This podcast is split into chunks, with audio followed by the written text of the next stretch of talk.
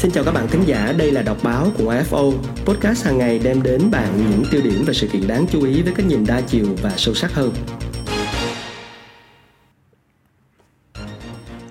Các bạn thính giả thân mến, ngày hôm nay thì đã là thứ sáu rồi và chúng ta đang chuẩn bị đến với những ngày cuối tuần.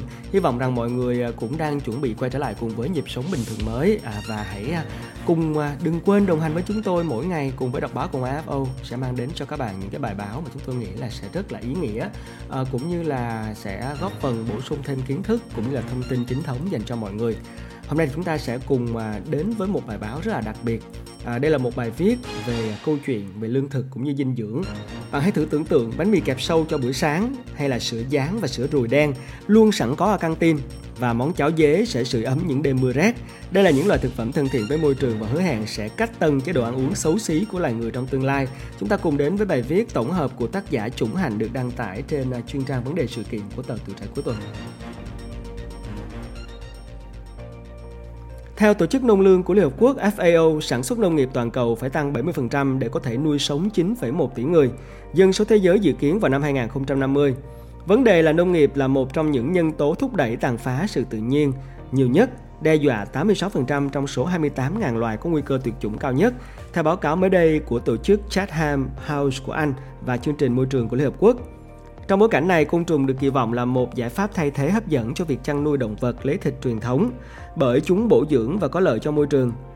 Cũng vì những lý do này mà ăn côn trùng có thể được tận dụng như là một công cụ hiệu quả để chống lại cái đói và suy dinh dưỡng. Bà Esther Numbi, phó giáo sư côn trùng học Đại học Illinois Urbana-Champaign viết trên trang The Conversation vào năm 2018. Còn trong một bài viết hồi tháng 2 năm 2021, tạp chí Time cho rằng các loài côn trùng như dế có thể là giải pháp sáu chân cho nạn đói của thế giới. Bài viết dẫn lời của Agnes Kalibata, đặc phái viên của Hội nghị Thượng đỉnh về hệ thống lương thực thế giới năm 2021, cho rằng nuôi côn trùng sẽ mang lại giải pháp đơn giản mà hiệu quả cao cho các khủng hoảng chằng chịt của thế giới như biến đổi khí hậu, mất đa dạng sinh học, nạn đói và suy dinh dưỡng. Nói chung, côn trùng có thành phần dinh dưỡng giống như thịt, giàu đạm và chất béo, ít carbon hydrate, đường, tinh bột và chất xơ. Theo một nghiên cứu mới đây nhất trên tạp chí môi trường Environmental Research Letters, nếu người dân ở châu Phi và châu Á bổ sung thêm 5 gram thức ăn từ côn trùng vào chế độ ăn uống hàng ngày, thì họ có thể giảm đáng kể nguy cơ suy dinh dưỡng. Cụ thể, nguy cơ thiếu hụt đạm, kẽm và vitamin B12 cũng như tình trạng thiếu máu có thể giảm. Nhóm nghiên cứu đến từ Đại học Harvard và Đại học Wisconsin-Madison của Mỹ cũng cho rằng 5 gram trên người một ngày không phải là một con số lớn đối với mỗi cá nhân, Tuy vậy, theo tính toán sơ bộ, sẽ cần đến 25.000 tấn côn trùng, tức là trọng lượng khô, mỗi ngày thì mới có đủ cung cấp cho tổng dân số của các địa bàn thuộc khu vực nghiên cứu, tức là khoảng 5 tỷ người.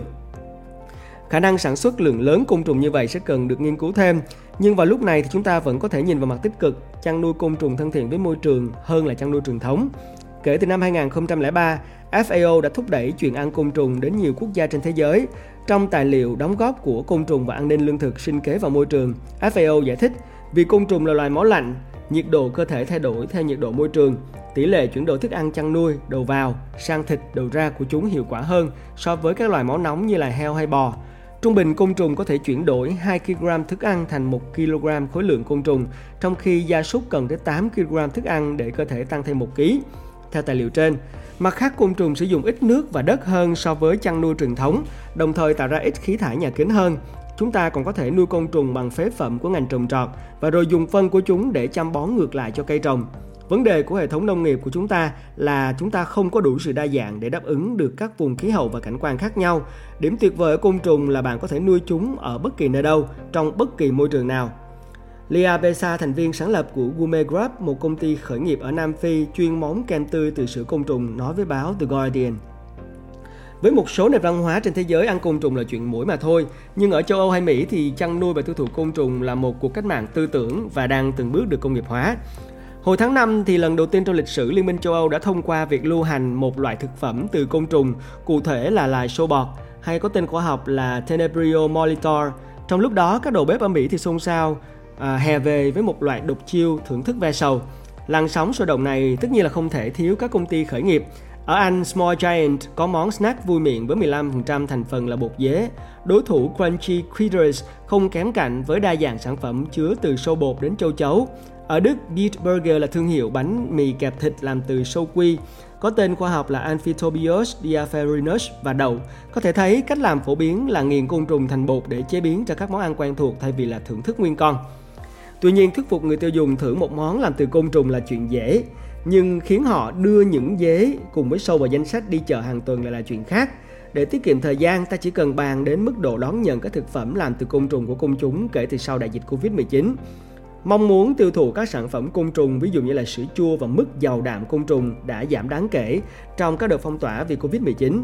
Theo một cuộc khảo sát tại Catalonia của Tây Ban Nha được công bố trên tạp chí khoa học thực phẩm Foods, Khảo sát trên cũng chỉ ra rằng văn hóa phương Tây tiếp tục gán ghép côn trùng với thực phẩm kém chất lượng và thức ăn của các nước thu nhập thấp. Một phát hiện quan trọng khác là Covid-19 đã khiến nhiều người dân quan tâm nhiều hơn đến bệnh truyền nhiễm do virus và rủi ro mất an toàn vệ sinh thực phẩm gần với chuyện ăn côn trùng. Do đó, người tiêu dùng cần được đảm bảo rằng việc tiêu thụ côn trùng là an toàn thông qua nhãn mát sản phẩm, các chứng nhận thông tin về nguồn gốc của chúng. Thực ra, phần lớn côn trùng hiện nay được nuôi để làm thức ăn cho các vật nuôi khác, chủ yếu là cá và gà. Cho côn trùng ăn bắp, sau đó cho gà ăn côn trùng. Bất kỳ người nào cũng có thể hỏi, tại sao không cho gà ăn bắp ngay từ đầu? Nếu ta duy trì cách làm này, côn trùng sẽ không thể thay thế cho các loại thịt hiện nay, mà chỉ là một nguồn cung cấp thức ăn chăn nuôi. Càng có nhiều bước trong chuỗi thức ăn thì càng lãng phí năng lượng và thực phẩm. Tiến sĩ côn trùng học Sarah Bynen, người điều hành một trang trại côn trùng ở Anh chia sẻ trên The Guardian. Nói cách khác, chúng ta nên tự mình tiêu thụ lũ côn trùng đó. Và mặt tiêu cực của chăn nuôi công nghiệp, nhận thức về phúc lợi động vật hay chế độ ăn uống thiên thực vật phải mất vài thập niên nữa mới được công nhận như hiện nay. Nếu phải so sánh, ngành chăn nuôi côn trùng vẫn còn nhỏ bé, nhưng nếu được phát triển đúng cách và kịp thời, có thể sẽ mang đến những lợi ích to lớn và những đổi mới cũng rất lớn. Chuyện sẽ không thay đổi sau một đêm và côn trùng sẽ không thay thế 100% thịt, nhưng những người quan tâm đến sức khỏe và môi trường đã bắt đầu tạo ra sự chuyển dịch. Time dẫn lời nhà sinh học Jana Jardin, tác giả của quyển Citada Licious, một cẩm nang nấu ăn chuyên về bánh bao và các món ăn khác từ ve sầu. Lịch sử cho ta lý do để lạc quan, văn hóa ẩm thực vẫn luôn thay đổi. 500 năm trước, người Ý nghĩ ra cà chua có độc. Vào những năm 1800, người Mỹ coi tôm hùm là của vứt đi và được mang cho tù nhân ăn. Sushi giờ phổ biến khắp nơi trong khi 50 năm trước, rất ít nền văn hóa chịu ăn cá sống. Côn trùng có thể đi theo quỹ đạo đó. Theo Brian Fisher, chuyên gia về kiến thức thuộc Viện Hàn Lâm Khoa học California, chính cả quyển sách của Jardin cũng đã chứng kiến sự thay đổi tư duy đó. Chichada Licious xuất bản năm 2004 khi ăn sâu bò là một ý tưởng kinh khủng. Còn bây giờ, cửa hàng thực phẩm organic nơi Jardin sống có cả một quầy kệ dành riêng cho sản phẩm từ côn trùng, sô bột phủ sô-cô-la, mì ống dế, dế chiên và dế viên sốt bơ đậu phộng. Yếu tố bền vững và khía cạnh sức khỏe sẽ khiến mọi người muốn thử các loại côn trùng có thể ăn được. Sau đó mọi thứ rất dễ dàng. Họ sẽ tiếp tục trở lại và ăn thêm bởi vì nó rất ngon. Thực phẩm của tương lai thường được hiểu là thực phẩm hứa hẹn nhiều tốt lành cho chúng ta, động vật và cả môi trường. Thế nhưng có chuyện chăn nuôi này có thực sự tốt lành cho côn trùng khi mà chúng ta chưa hiểu biết nhiều về khả năng tri giác của chúng? Liệu côn trùng có đau đớn trong các trại nuôi hay không so với các trại gà, chuồng heo và bể cá vốn không thuận tự nhiên? Mô hình chăn nuôi côn trùng lại có vẻ gần giống với môi trường sống vốn dĩ của chúng, đông đúc, ẩm ướt và tối tăm. Vì thế có ý kiến cho rằng con người có thể chăn nuôi mà không ảnh hưởng đến phúc lợi của chúng, nhưng cũng có người nghĩ ngược lại. Thực sự rất nhiều vấn đề khi mà chúng ta đang nói đến câu chuyện ăn côn trùng, giải pháp lắm chân cho cái đói này sẽ được thực hiện ra sao? Đó sẽ là một xu thế trong tương lai. Cùng bàn về vấn đề này cùng với đọc báo và áo hôm nay, hy vọng sẽ giúp cho các bạn trang bị được thêm kha khá kiến thức trong hành trang tri thức của mình. Các bạn vừa lắng nghe đọc báo của FO Podcast hàng ngày đem đến bạn những tiêu điểm và sự kiện đáng chú ý với cái nhìn đa chiều và sâu sắc hơn. Hãy cùng cập nhật dòng chảy thông tin mỗi ngày, nói không với tin giả và tạo ra bộ lọc thông tin cho chính mình các bạn nhé.